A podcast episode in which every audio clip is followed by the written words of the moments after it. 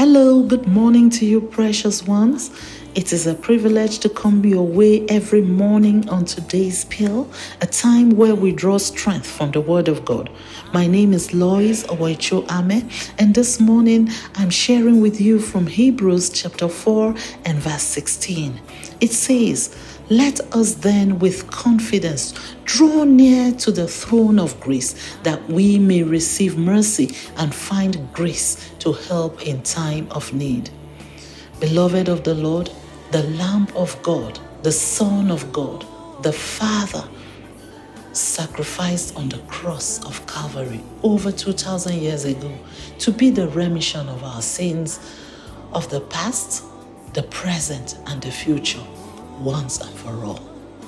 He shed his blood to the last drop to completely cleanse us from all guilt, shame, reproach, damnation, and hell. That sacrifice raised a memorial and an altar that speaks for mercy and grace. While mercy buffers us from what we deserve, grace qualifies us for what we do not deserve.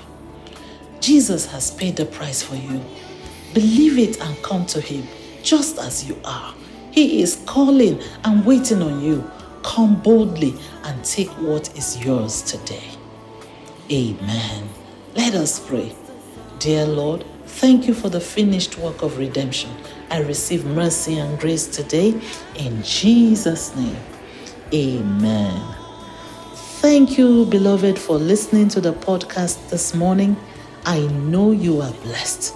And you will do me a favor by sharing this podcast with to somebody that you know will be blessed by it. And I know that the Lord will bless you too. Have a good one.